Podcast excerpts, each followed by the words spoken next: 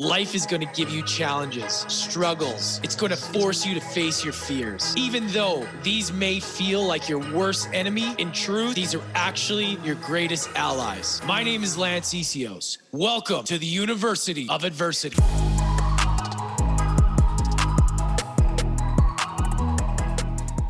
What's up, everybody? Welcome back to University of Adversity. I'm your host, Lance Essihos.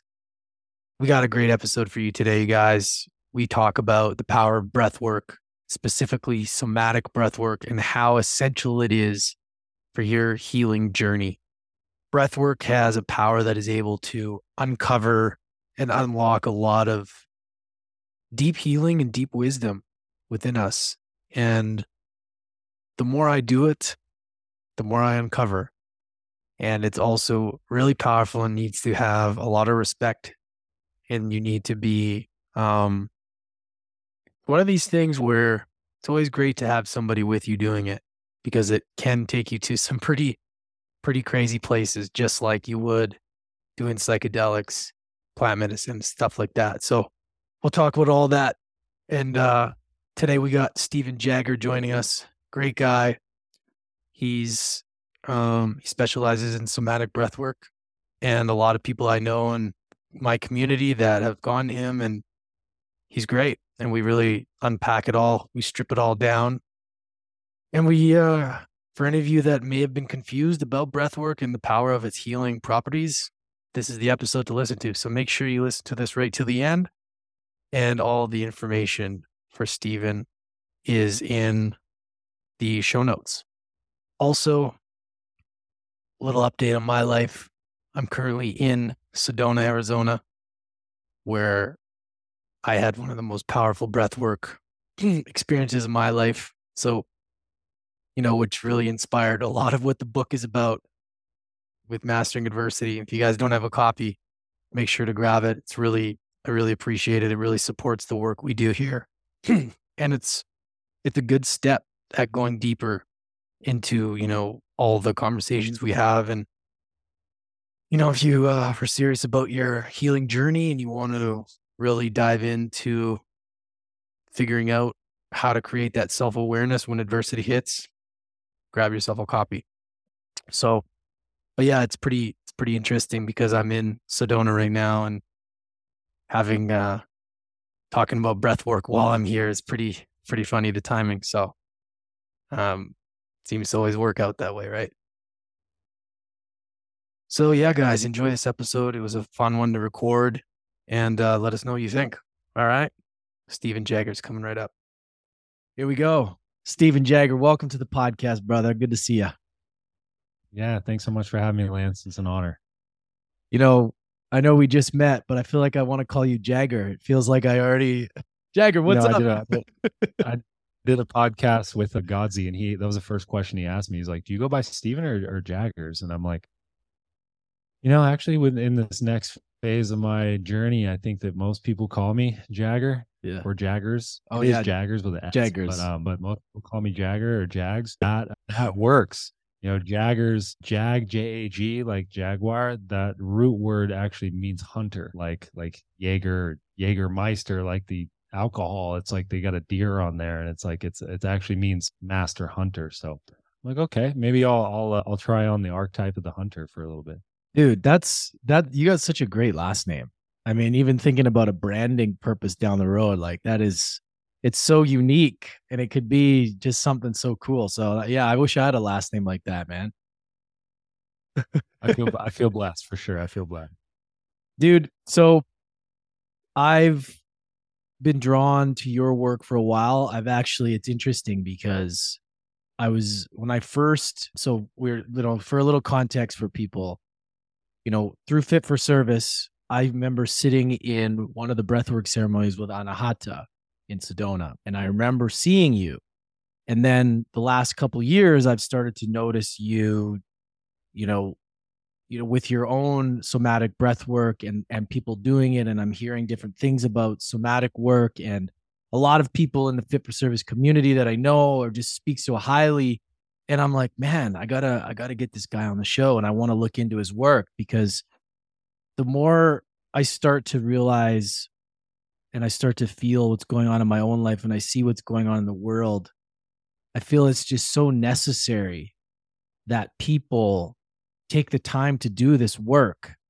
And for me, I guess my first question is like, how did you, what was your initial step into the healing world? Was it something you wanted to do with breath work and somatics, or was it something else? Did you go through some difficult times? I'd love to hear how you were drawn to this work in the first place. Yeah, that's a it's a great question, and I think first off, it chose me, or maybe I chose it before this life. Who knows? But you know, my my upbringing, I am an only child. My parents were pretty significant addicts when I was growing up, and beyond that, I just I just saw them struggle like really, really with you know hard drugs like when I was very, very young, you know, hard street drugs, and then quickly sw- getting off of those and going to rehab and then switching to prescription medications. And you know every kind of five six months like saying they're going back to the doctor and they're going to switch their prescription medications and this will be the medication that really makes me you know happy if you will. And i just watched them kind of struggle with anxiety and depression as a young child. And you know when you're so young you're so sensitive and you're you're you're co-regulating with them. And uh, I, I picked up on a lot of that. And and i just probably a lot of this is stemmed from my my wanting to help them. But then you know through high school i was always very physically active. I, I love playing sports. And so i outside of high school i wanted to go to school for physical therapy because I was fascinated with the body and I just I had a lot of injuries. I was a, an amateur skateboarder. I skateboarded in lots of different competitions and threw myself down staircases like a young boy would do, you know, and and realizing or feeling like I'm invincible and end up really taking a toll on my body. And also playing basketball in college and and um, and at the same time i wanted I, I also was studying addiction psychology. I couldn't decide if i wanted to go down this mind route or i wanted to go down this like physical route of understanding the physical body. And when i was in college kind of taking classes in both i ended up kind of dropping out because i just i wasn't a book learner. I was more of an experiential learner. And uh, you know through yeah, through kind of a spiritual awakening myself, having lots of lucid dreams and not really understanding the phenomenon of that and doing a little bit of research online, it opened up kind of a wormhole for me to understand like altered states of consciousness. And that led me down a rabbit hole of understanding kind of the energetics of your body and and how how it affects your mind. And so I ended up um, finding a sort of holistic or a natural naturopathic school that taught kind of all of these different things, mostly energetic body work and also physical body work. And I started studying a lot of different somatic perspectives on mind body health. And I became, I, as soon as I got my hands on someone's body, all of the stuff that I had learned previously that I had a hard time learning, it all became very applicable to me. And so I'm a very hands on learner, which I think most people are. And so I fell in love with it. I became a body worker. I really like, and I, you know, worked from a postural standpoint of of like aligning people's physical bodies and injury and working with injuries and stuff like that.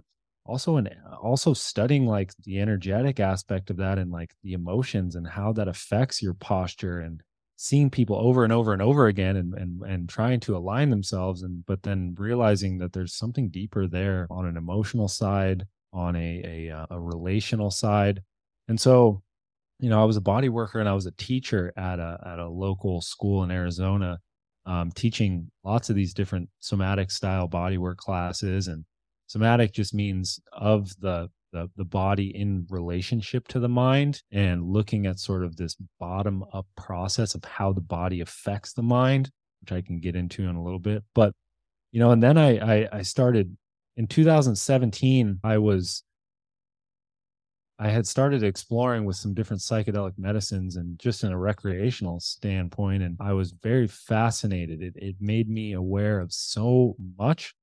And I started researching and I found this nonprofit organization called MAPS, which people might be familiar with that. And in 2017, I, I, I volunteered at a, a psychedelic science conference and I had a friend say, You need to go to this breathwork session by a man named Stan Grof and he's kind of the father of modern holotropic style breath work. And I had this profound release, like physical release, more than I've had in body work, in coaching, in yoga, in chiropractic, acupuncture, more than any modality, just through breath work. I had this profound, like physical cathartic release, but also like muscular and tension wise release.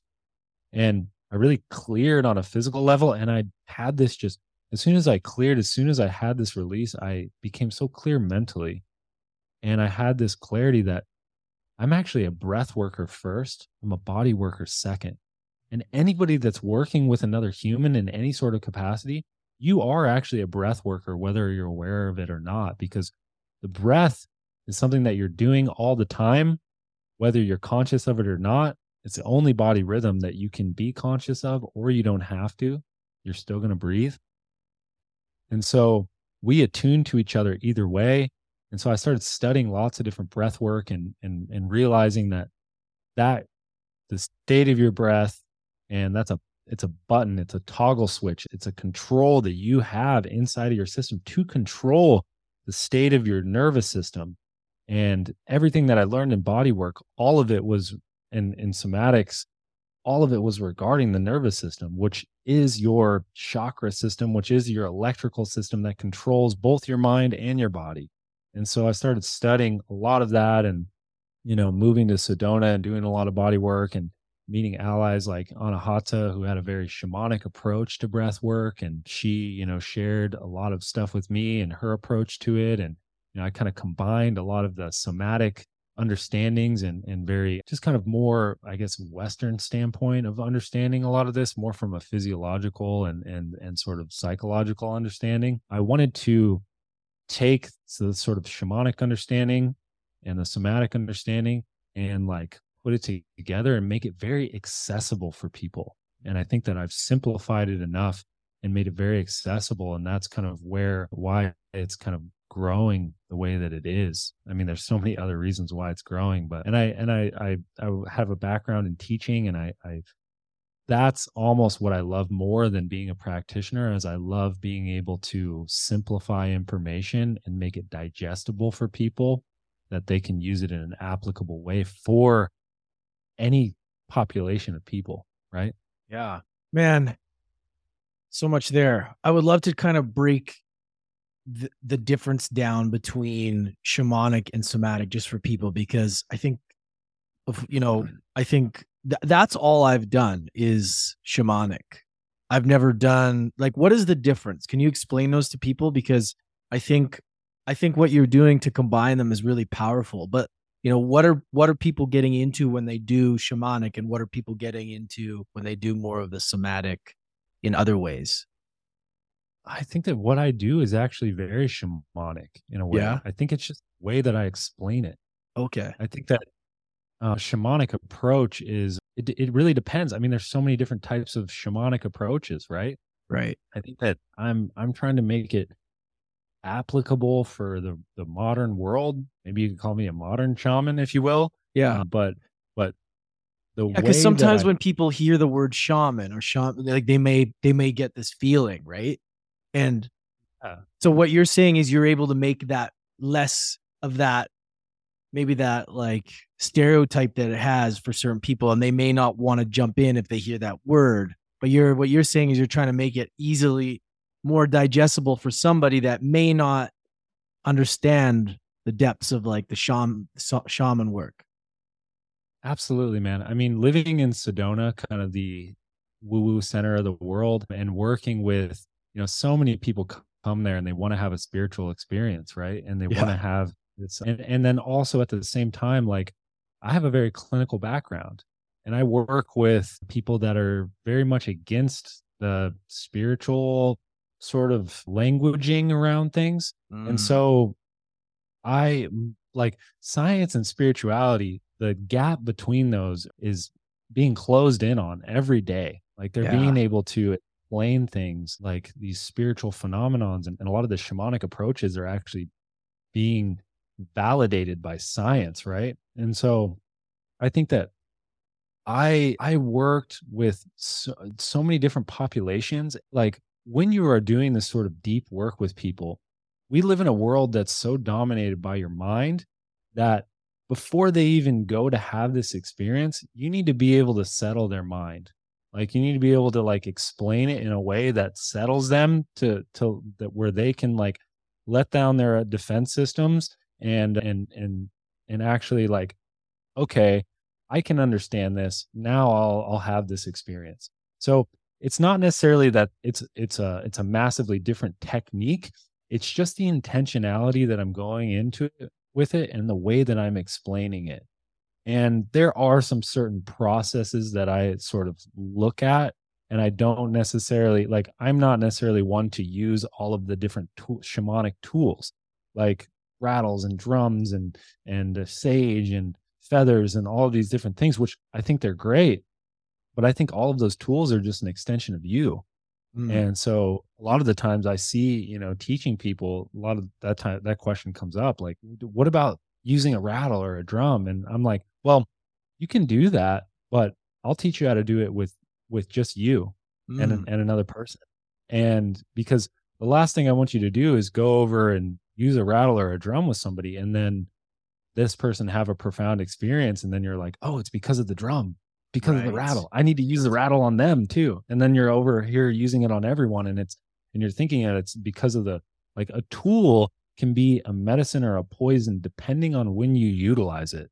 And so I think that that learning how to to do this work just from a basic level and being able to explain it on a very basic level to our modern world is what's going to make the greatest impact is what's going to make like right now we have 550 practitioners worldwide. We've done sessions with thousands and thousands of people worldwide. And I think it's because I've kind of simplified it and made it very accessible. Dude, I think it's one of the most important things that we can do is help people move through their traumas and all the emotions that they have, right? Like we see there's so many people out there that are you see it in the entrepreneurial world. They're oh, chasing oh, yeah. this thing they're like more, more, more, do more, do more, get the thing, do the thing.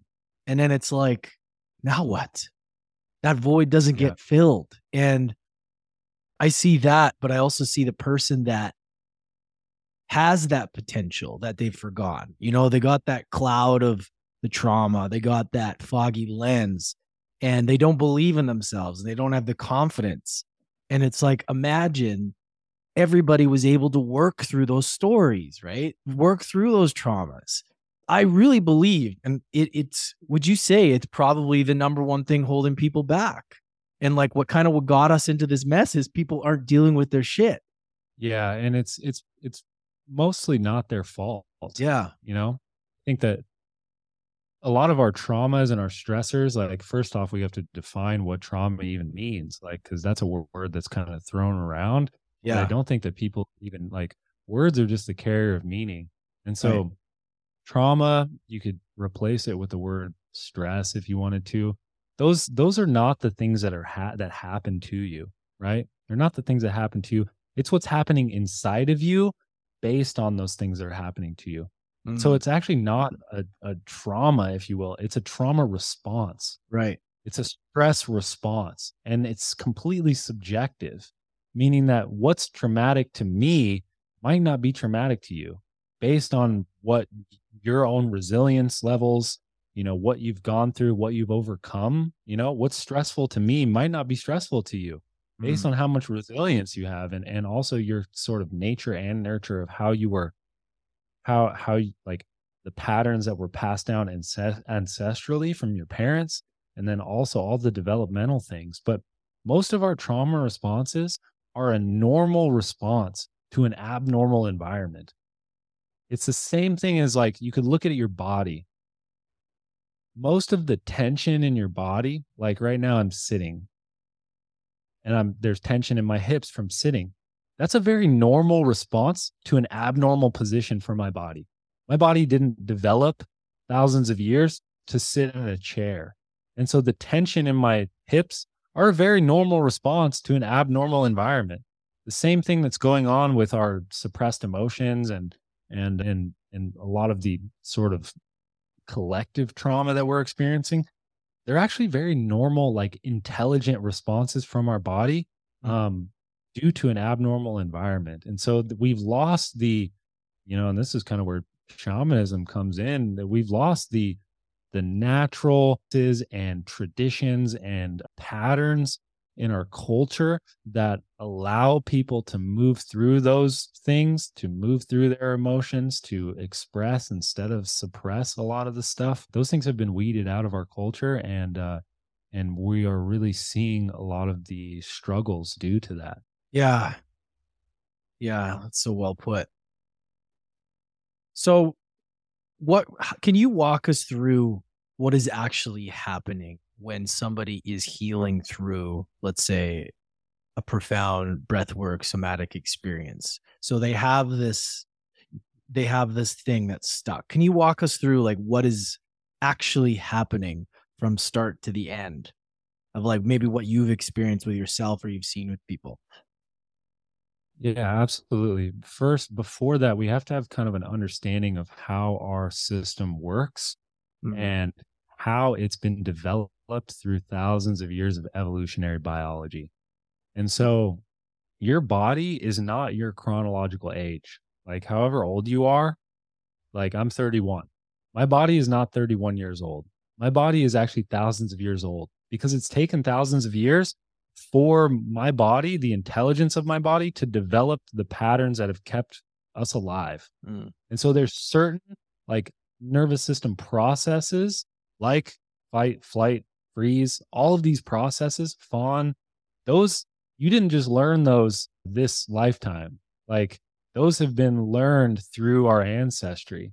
And so those very animalistic processes are we can't bypass them. You can't bypass the nature of your body. You can't bypass biology. And so we've kind of forgotten and we've like to put it simply, we've forgotten that we're fucking animals. yeah We are animals and there's certain animalistic processes that we can't bypass. And so understanding that that we are a and I call it and this is kind of referred to as a bottom up process. We are a bottom up process, meaning that we are animals first. We are like thinking individuals second. And so I use the example like if someone were to break into your house right now, you would first have a very instinctual animalistic response. Like because it would take too much time for you to have to think about it. Like you would either move towards this person and want to like fight them, you would maybe want to run away from them, or maybe you would freeze where you're at, or maybe you would fawn and kind of play dead, right? And so that would happen first. Secondly, you would feel an emotion. We're emotional being second. So after that, say that you, you know, were about to run from this person, then, you know, that would create a chemical concoction of like glandular secretions of fear. And you would start to feel fear like course through your system. And that's a powerful cocktail of chemicals through your system. It's still not happening in your mind. Only lastly, like after that whole situation went down, would you start to create a story in your head? That's when the mind comes in. And so maybe if say you you're the animal instinct was to run from this, you felt a ton of fear, and then afterwards it's like, okay, then the story, the story that your mind is starting to play is based on what happened on an emotional level and on an instinctual level. And maybe that story is that I'm not safe in my house anymore or the world is out to get me. And so we in the modern world try to look at things from a top down level. We go to the mind first. We mm. try to like talk things through. We try to work with the story. But you can work with the story all you want. You can play mental chess and and if someone's body like on an animal level is still stuck in a contracted state, then you can work with the story all you want. The body is still in a contracted state. And so it's it's going to be very hard. Like I I I talk to so many people that are like, I just can't stop these limiting thoughts and I can't stop this like these thoughts of scarcity or these these you know these fearful like anxiety ridden thoughts. Well, it's not like you wake up in the morning and you choose to think limitedly. Nobody wakes up in the morning and choose to like I'm going to think limited today. Those limited thoughts are a lot of the times the the byproduct of the state of your system. If you are stuck in a contracted state, in a state of fear, you're going to be picking up on fear centered ideas. And people in power, the religions of the world, governments of the world, they understand this. Yeah. If we can keep you in a state of fear, guilt, shame, we're going to keep you in that animalistic place where you're not going to be able to think clearly. You know, you're going to run to the store and buy all the toilet paper like that has anything to do with your physical survival whatsoever. It's not a rational it's not a rational decision. And so like first off understanding like our bottom up process is so necessary to mental health. Like it's not about mental health, it's about mind body health. And people don't realize that your nervous system is the electrical system of your body and it's like an antenna. Like yoga is a great practice of this. They're using different like shapes of your body to tune into different things. You could look at yourself as an antenna. If Mm. you're in a contracted state, you're going to be picking up on contracted ideas. And so your thoughts aren't necessarily happening in your head. You're tuning into the thoughts. If I want to think expansively, like people want to think expansively and expand their consciousness, you can't expand your consciousness if you are stuck in a in a fear state. It just doesn't work like that. So we have to work with the body, really. And so during breath work, I guess is there any questions on that? And then I can get into the process of breath work. Well, yeah, I mean, that was, I'm so glad you brought that up because so many people wake up with those thoughts and fears. And even somebody, I'm sure, like yourself or even like myself who's done work, that stuff still, that still comes in. And like these things that I thought I worked through still come up. And I think Oh yeah. it's it's interesting because I learned this in Dr. Joe Dispenza's retreats as well. It's like creating that heart opening energy and allowing yourself to to Yeah. expand is so important. And I guess it's like how does somebody take that they get up they start worrying about something like how can we just be like wait a minute that's not my truth like how do we get out of that before it like unfolds into this like unraveling of scarcity and how do we catch it in time? And like I'm, just curious of your thoughts because it's a great point so many people have it and it's it's so normal to have it at some point but then how do we how do we allow ourselves to feel it and then not choose those thoughts and choose better thoughts? Like how do we do that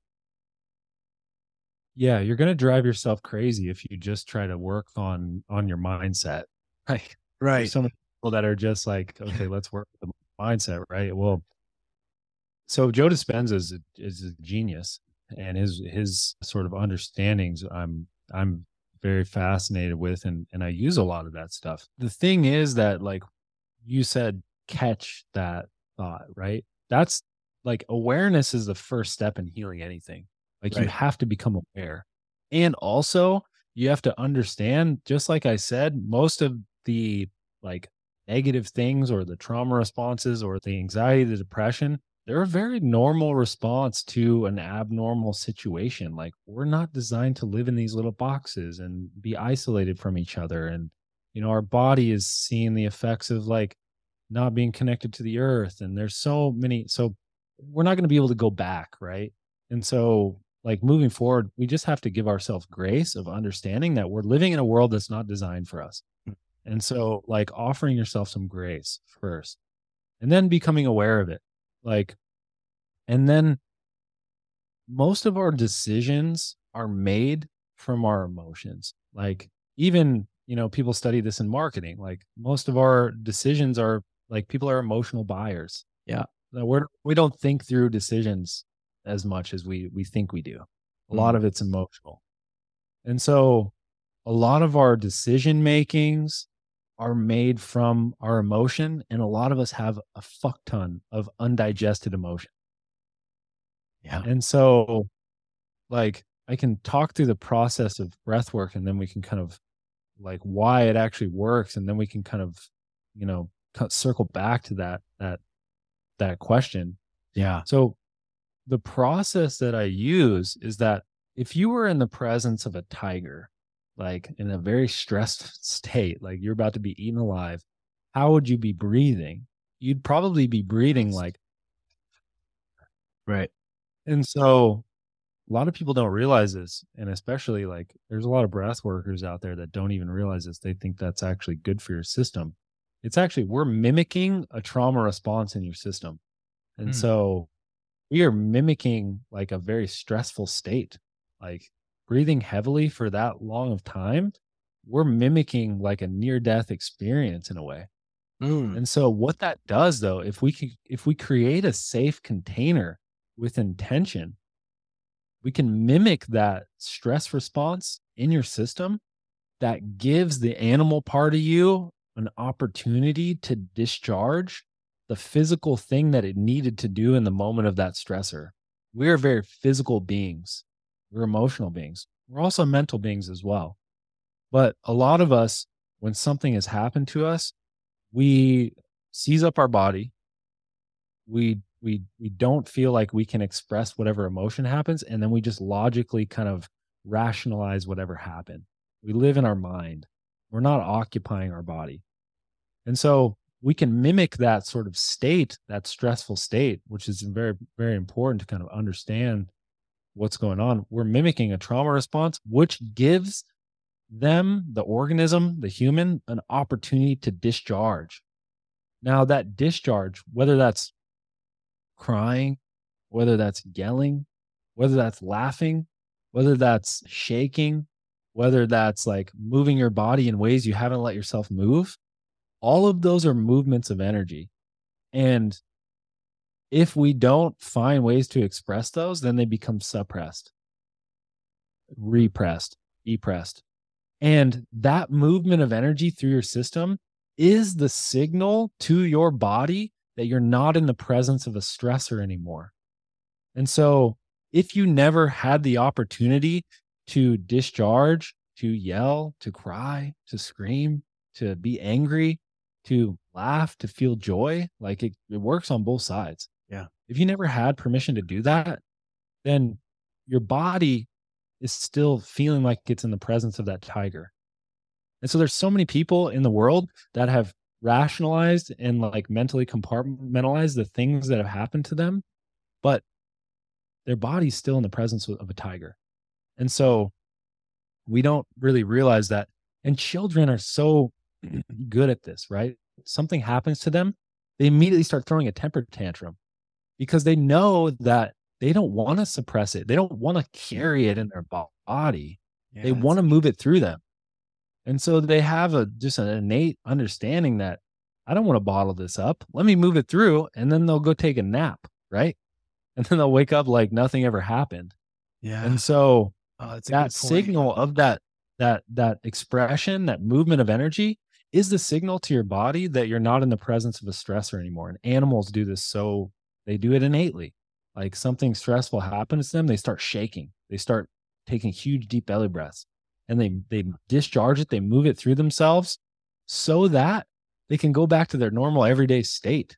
Like and if an animal didn't do that, then it would continue to live its life from that fear state. And how long would it be able to survive in that state? No, it has to eat. It has to like protect itself. It has to do all the natural things that it does. And so we can mimic that state, give their physiology an opportunity to discharge. And then a lot of the times after that discharge, like when people clear on a body level, become clear mentally. Like if your body, if you're in pain, if you're like really sad, if something is weighing heavily emotionally on you, like try to think clearly. You're not going to be able to think clearly. And so a lot of people have undigested experiences that they haven't let themselves move through their body. They have undigested emotions that they haven't let themselves feel. And they're trying to think clearly and make clear decisions. And it doesn't work like that. And a lot of the decisions they're making are from that undigested emotion. And it starts to leak out on the people that they love. It starts to leak out on everyone around them. I mean, you know, I I I, I think about like, you know, I live in Texas now and and when I first moved here, there was a massive school shooting, like, you know, hundred miles away from here or something. And I just wonder about like the these these kids that went in there and, and shot up this school. Like that's a massive amount of anger. That's a massive amount. And to have like that didn't just happen right away. That's been bottled. It's been it's been pushed down. It's been suppressed and it wants to find a way to express itself.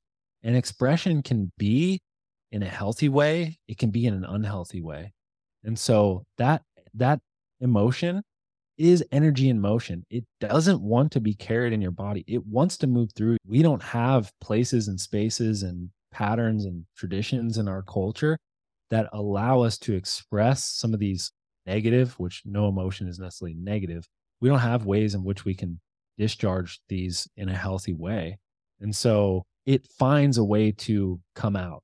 And a lot of the time it'll come out on making poor decisions, lashing out on the people around you that end up hurting you and end up, end up hurting um, the people around you. And so that's the first half of somatic breath work. Like that's helping people move through these traumas, but that's not, it's not necessarily what it's about.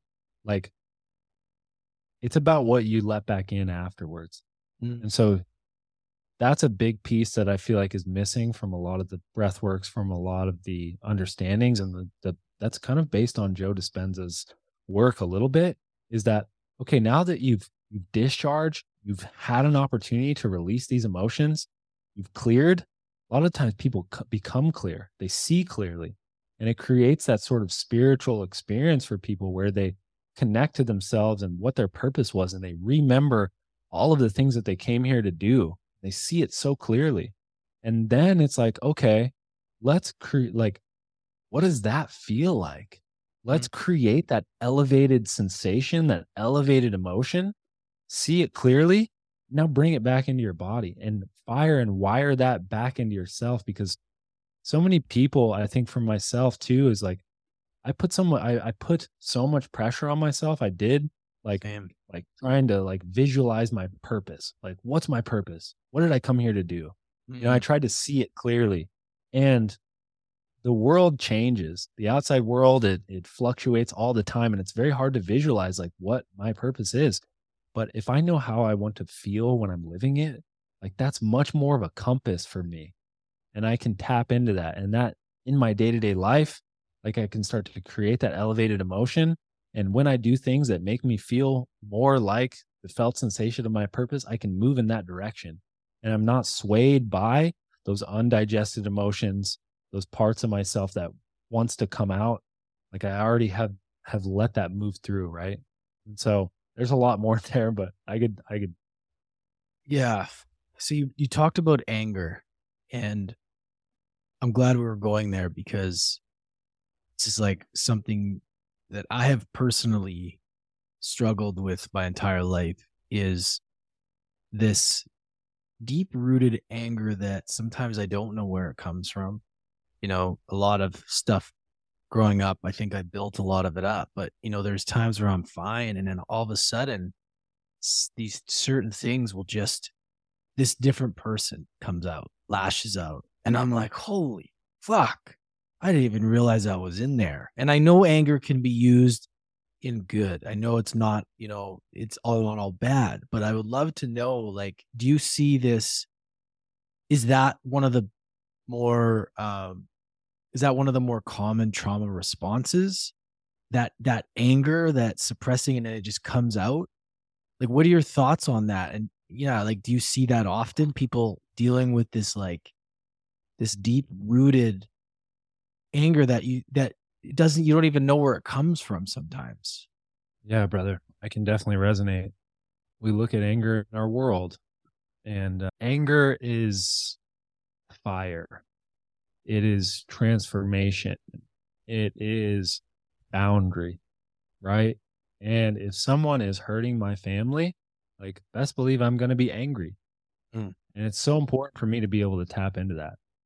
A lot of us and it's interesting because I see it both on men and women. Like men, you know, anger is if you're an angry person, like you're scary. And and and and then women, like if you express anger, like you're a bitch and no one wants to be around you, right? Yeah. And so especially when we're young, like when we feel anger, it's telling us where a boundary is. Like it's telling us that like someone has crossed our boundary, something, someone has crossed our boundary. And it's and it's so important to be able to understand where those boundaries are so that we don't get walked on. Like and you have to be aware of the like the spiritual trappings of like because a lot of people will say, "Oh, you're a spiritual person, like you don't get angry, right?" Or like, and that isn't that is like the one of the most toxic things. Yeah, because anger is so necessary, and it allows us to develop this sense of self and other, and so we don't get enmeshed, right? And we don't let people walk all over us, and we are allowed to be our own expression, our own individuality in the world. Everything that's living has its own unique expression, right? Every mm. different plant flower, every snowflake, it all has its own unique expression. And that's like part of our, our purpose in this existence, I think. And so when that unique expression is getting kind of walked on or pressed upon, or if something is not like in resonance with your truth and, and, and what you stand for, then you're gonna feel that. And it, and it needs to have a way to move through you. And it's not like people a lot of the times we go into like different anger practices and a lot of the times people will say well i'm just not an angry person and it's not the person that that has an ability to express anger those aren't the people that are an angry person right it's the person that actually has not been able to tap into that anger because it's been suppressed and now it's held in the body. And it wants to go somewhere. And so it'll come out in like like it'll leak out into our and a lot of times it'll leak out into our closest relationships.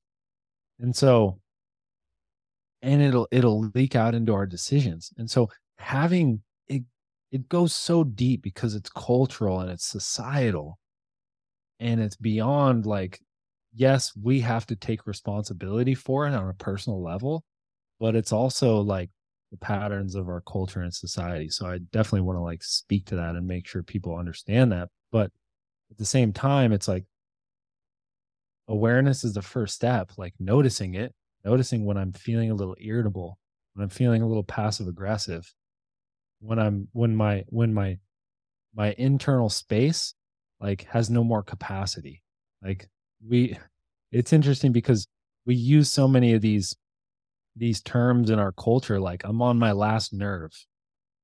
That means like i'm i'm my nervous system has no more capacity or i'm about to have a nervous breakdown right?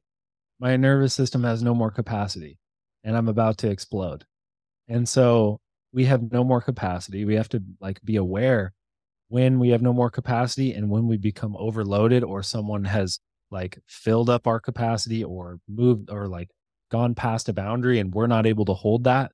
And so having different practices to be able to like channel that anger in a healthy expression for myself, like maybe it's like going to the gym or maybe it's like playing my guitar like very voraciously perhaps or it's like beating you know beating a pillow or whatever it is like my phys and we're physical beings like we need to have a physical way to channel that out especially men too yeah. like martial arts. There's so many different forms of healthy expression through that but it needs to be moved out physically and then we can look at it like once it's moved through us physically then we can actually like okay what do i actually need to do based upon that because it's telling us something it's telling us like hey i'm you shouldn't be dealing with that anymore and so now we can actually make like a clear logical like rational decision on that instead of making the decision like in that place of anger. The anger's already moved through our body.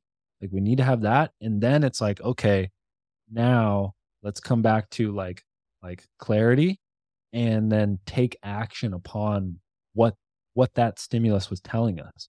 Mm. Does that make sense? Yeah. Dude. so much good stuff.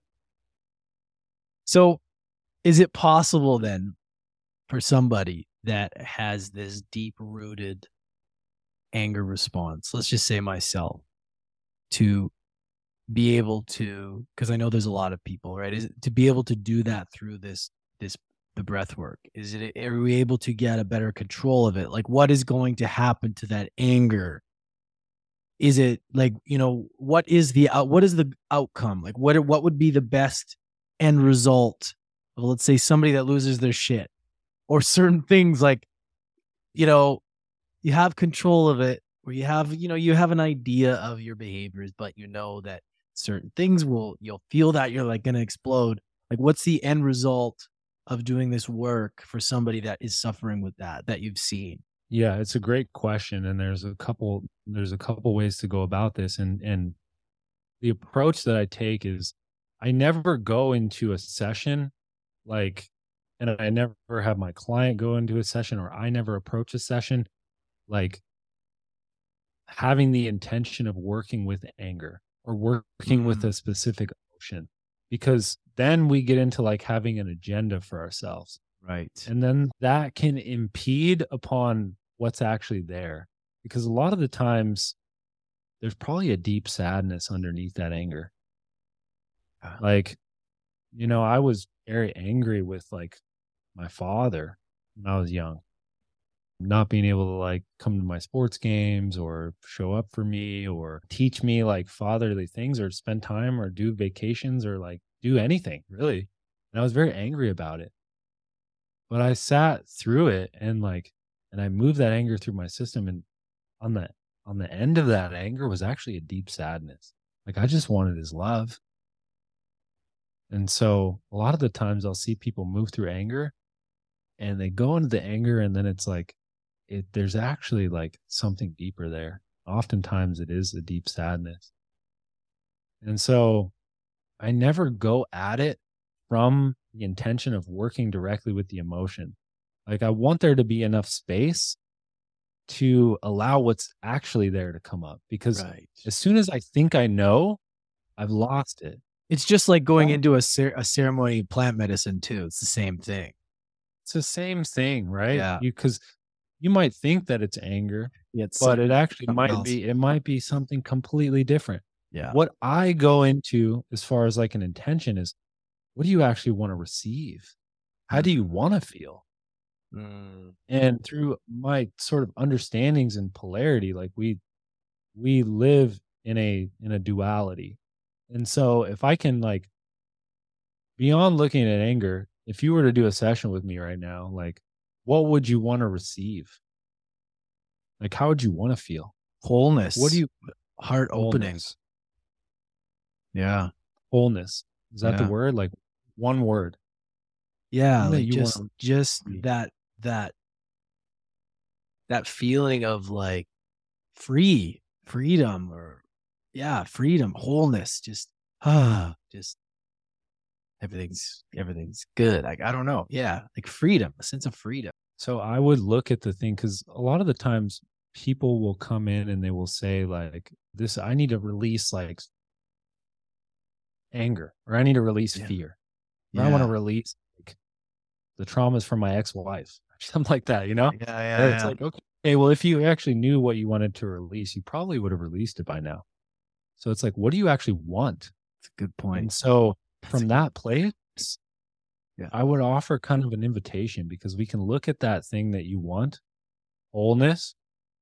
I would offer you an invitation and I would, I would, know, I would say, okay, maybe during this session, I want to give you the invitation to maybe breathe into all of the parts of yourself that you feel disconnected to, that you feel cut off from because a lot of the times the thing we want to receive it's already who we are.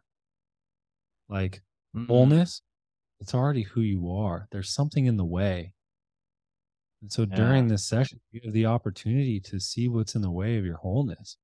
What are the parts of yourself that you've cut off from? Maybe it's the angry part of yourself that you deemed as a bad thing and maybe that's the most powerful aspect of you that is like a beautiful expression that needs to be channeled into something that can absolutely change the world. Mm-hmm. So a lot of the times it's not about the thing that you want to receive, whether it's love, freedom, wholeness, clarity, peace. Our task is not to like go out and find that thing. Our task is to remove all of the obstacles in there that are in the way of that because that's already who we are. Yeah. Oh, it's powerful, man. You know, there's also this fear around breath work because man, Yeah. sometimes you can go deep and you know, I've mm-hmm. heard a lot of, you know, from people and even myself, I've had some of the most profound experiences yet. It's still scary sometimes. Like, Yeah, what is scary to go that? yeah what is that for like why why do people feel that because i think that's what stops a lot of people from wanting to do that like what is that There's multiple reasons why, man. And it always blows my mind like how many people are afraid to do breath work. It's like yeah you'll go drink ayahuasca or do mushrooms or take pills or get in a car, but you're afraid to sit down with yourself and breathe for an hour. yeah it's not and crazy. it just, blows, it just blows my mind, right? And there's one aspect of breath work that I think is because it's it's just you. There is no nothing else. You're not ingesting anything. Whether like anything that you ingest, whether it's coffee, whether it's food, whether it's ayahuasca, all of those things have an agenda for your system. They're taking you for the ride. Mushrooms, they're taking you for the ride. With breath work, there is no other agenda besides your own inspiration, your own respiration. To respire is to respirit. And so Mhm. everything that's coming through is only you and yourself. And so the messages come that come through are very clear and that can be scary. what would you say is the difference between intuition and instinct or are they the same that question just came to me i had to ask you Instinct is is your instincts are the memories that you've inherited for personal survival. And you've sort of developed them. Right.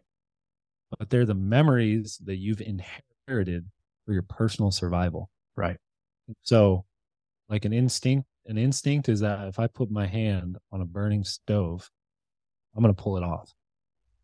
And so that is a pattern that has been passed down to me because somebody did it thousands of years ago. They got too close to the fire.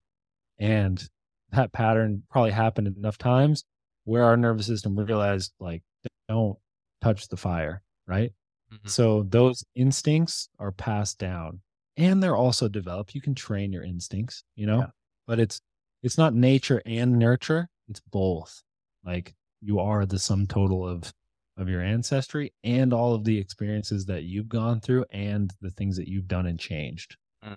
And so your intuition, it's uh it's I'm not as clear on that because I think that everyone kind of uses a different intuitive tool in a way. I think that we all have our sort of strengths and weaknesses, but it's, I think it's intuition is actually becoming sensitive. It's Mm. becoming f- like full of sensory awareness.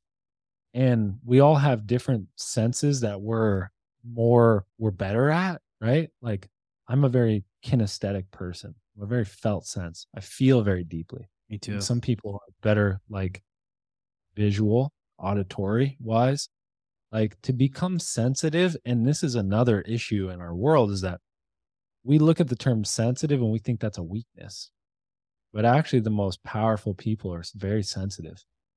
And like, because sensitive means that you're full of sense, you're full of sensory awareness. You're able to pick up on minute details and energy fluctuation. And so I don't think that intuitive is like some psychic gift, but I think it's like, how sensitive are you aware of like minute details and energy fluctuation of the things that are going on around you? And so, like, your nervous system, the primary function of it is communication. And communication is to connect. Like, electrically, when I walk into a room, I am seeing and feeling all of the things that are happening. And that's being communicated to me and my system is picking up on all of those things. Like next time you walk into a room full of people notice if your system is already scanning the room for like threats. And maybe it's not threats for your life but maybe it's threats of like oh i feel like that person's judging me over there or i feel like that person's talking shit or like you know whatever it is. Like your system is surveying the room for threats, whether you're aware of it or not. And the Yeah. more aware of it you are, the more sensitive you are because your system's already doing it. And so, and like you would think about men that were like really, really good hunters, like back in the day, you'd probably be able to like notice like if there was a slight change in the wind or if Mm. this twig had been like broken off just a little bit, like maybe a deer came through here. Like you would be so sensory aware to your environment that you would be able to notice almost everything. And that would give you kind of an intuitive understanding on things, right? I think we can tra- train that sensitivity. And as a practitioner, when I'm working with people, like I've, I, some people are like, "Oh my god, that was so intuitive! Like you, you did this thing with me," and I'm like, "No, I just have done this a lot, and I notice like very little subtle things, and it gives me ideas on what's going on." I love it, bro. I know we're running out of time here. So can you explain to everybody where the best place to find you is? And, you know, maybe if somebody is new to this, there's something that they can maybe try out or something, or, you know, Absolutely. yeah. Yeah, I think that you know, I'll leave you with that. You know, your breath. It's it's the thing that's been hidden in plain sight. It's the thing that can control your state. You can either think about it and take a breath in right now, or you can go about your day and you don't have to think about it. You have a choice, and that choice is between being in a state of fear, being in a state of contraction. You get to decide what state your body is in, what state you're operating in, or you can be in a state of expansion, be in a state of love, and your breath controls that state. You have access to that all of the time. Mm. And so, beyond that, beyond any sort of breathwork practice, it's just like how aware can you be of your breath at all times? And if you want to try, we have like shorter breathwork like mini sessions. We have some on YouTube. You can check out somatic breathwork on YouTube. We have a ton of videos on there. You can check out somaticbreathwork.com if you want to come to a live session in person, or we have live sessions bi weekly online. We just opened up our membership for free to all veterans. If you're a veteran, want to try this, where you can, you know, be in our membership for free. And also, it's like, it's like, we wanted, to make it very accessible. It's 35 bucks a month. You can do multiple sessions on there. And then also, uh, yeah, you can connect with us on Instagram. That's kind of where we're most active at Somatic Release. And then if you want to connect with me, if you ever want to chat about this, my Instagram is at Jaggers JR. So appreciate you having me on, Lance. Man, absolute pleasure. I wish we had more time. We'll have to do another one. And your podcast, Mind Mind Body Yeah. Mentor podcast.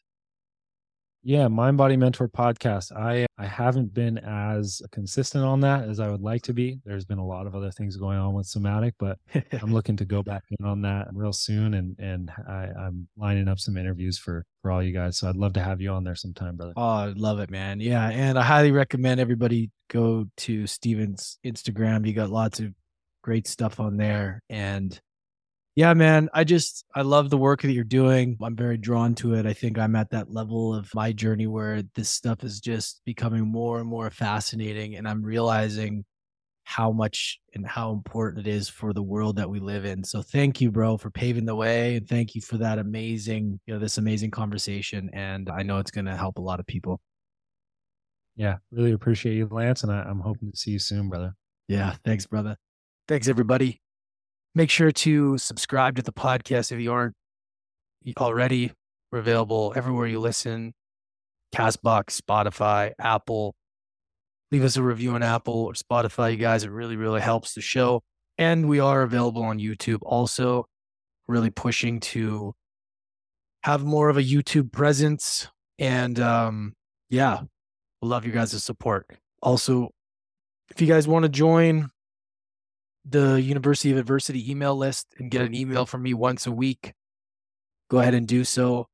I have the Warrior Quiz, where if you want to develop more self awareness in your life and find out your adversity archetypes, take the Warrior Quiz. It's free and it's a great way to kind of get into the whole community.